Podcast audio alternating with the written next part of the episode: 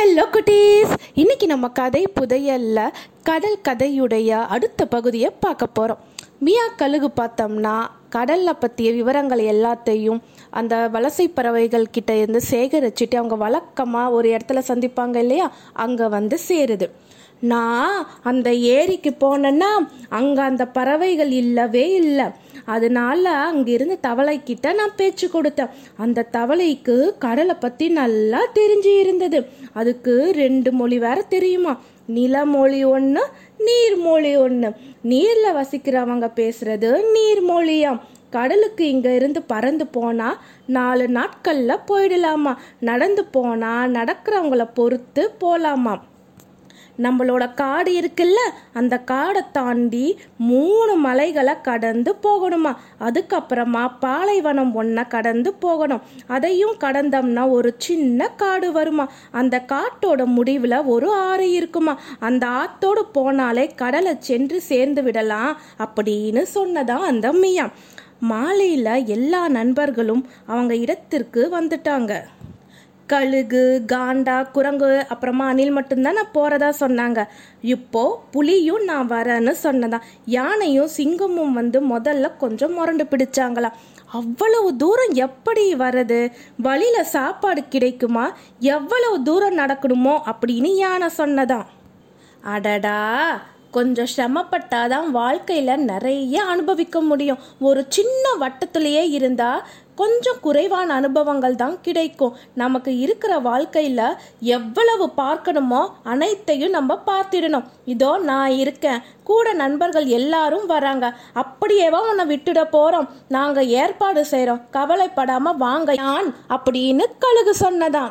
ஆமா நான் உங்க உணவுக்கு ஏற்பாடு செய்யறேன் அப்படின்னு அனில் சொன்னதான் அனில் சொன்னதை கேட்டுட்டு அங்க இருந்த எல்லா நண்பர்களும் அப்படின்னு சிரிச்சாங்களாம். எல்லாரும் போறாங்கன்னு தீர்மானம் செஞ்சாங்க. இவங்க வசிக்கிற காடு இவ்வளவு பெருசுன்னு இவங்க நினச்சி கூட பார்க்கலையா? இவ்வளவு ஆச்சரியங்கள் நிரம்பியதுன்னு அவங்க நினைக்கவும் இல்லையா? விடியற் காலையிலேயே பயணத்தை ஆரம்பிச்சிட்டாங்க. மியா கழுகு மேலே பறக்க நண்பர்கள் ஒவ்வொருத்தராக கீழே நடந்து வந்தாங்களாம் அணில் மட்டும் யானை மேலே கொஞ்ச நேரமோ காண்டா மேலே கொஞ்ச நேரமோ மாறி மாறி வந்ததாம் காண்டாவால் பயணம் ரொம்ப தாமதமாகும்னு நினச்சாங்க. ஆனால் காண்டா ஓரளவுக்கு வேகமாக தான் நடந்ததாம் யானையும் சடசடன்னு நடைய கட்டுனது. குரங்கு மட்டும் மரத்துக்கு மரம் தாவி தாவி வந்துக்கிட்டு இருந்ததாம். புலி ஒரு மிடுக்கான நடையோட வந்துக்கிட்டு இருந்ததாம்.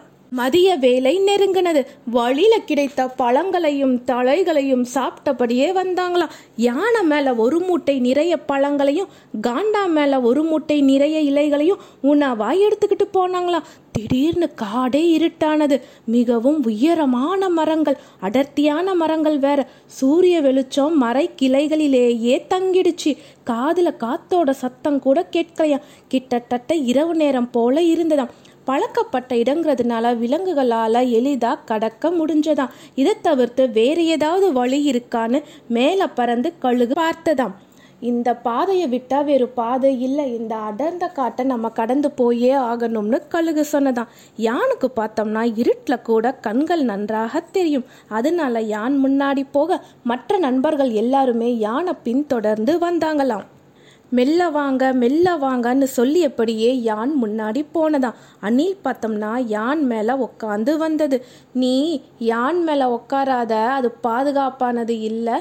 நீ ஏன் மேலே வேணா உக்காந்து வா அப்படின்னு காண்டா சொன்னதான் ஏன்னு? அணில் கேட்டுச்சான் மரக்கிளைகள் ஏதாச்சும் உன் மேலே மோதிடும். அதனால நீ என் மேலே வந்து உட்காந்துக்கோன்னு காண்டா சொன்னதா ஆமாம் காண்டா சொல்கிறது சரிதான்னு அங்கே இருந்த நண்பர்கள் எல்லாருமே சொன்னாங்களாம் அதனால அணில் வந்து புலி மேலே கொஞ்ச நேரம் சிங்கம் மேலே கொஞ்ச நேரம் காண்டா மேலே கொஞ்ச நேரம் அப்படின்னு மாறி மாறி உட்காந்து வந்ததா கழுகும் தன்னுடைய நண்பர்கள் மேலே மாறி மாறி ஏறி வந்ததான். இப்படி அவங்க நடந்து போய்கிட்டே இருக்கும்போது நில்லுங்க அப்படின்னு மெதுவான குரல்ல சொல்லுச்சா சிங்கம். என்னாச்சு? அப்படின்னு இருட்டில் யாரோ கேட்டாங்களாம். இல்லை ஏதோ சத்தம் கேட்குற மாதிரி இருக்கு அப்படின்னு சிங்கம் சொல்லுச்சான் என்ன பயமா இருக்கா?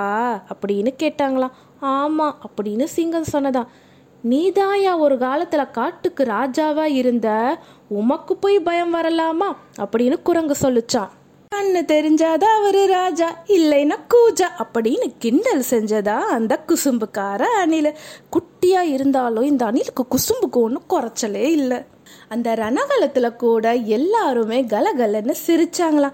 மெல்ல மெல்ல முன்னேறி போனாங்க. மூணு மணி நேரத்துல நடந்தே அவங்க அடர்ந்த காட்டை விட்டு வெளியில வந்தாங்க. காடு இன்னும் முடியவே இல்லை. ஆனால் வெளிச்சம் மட்டும் கொஞ்சம் வெளியில் தெரிஞ்சுதான். இருட்டுறதுக்குள்ளார இரவு தங்குவதற்கு இடத்தை அவங்க தேடியே ஆகணும்.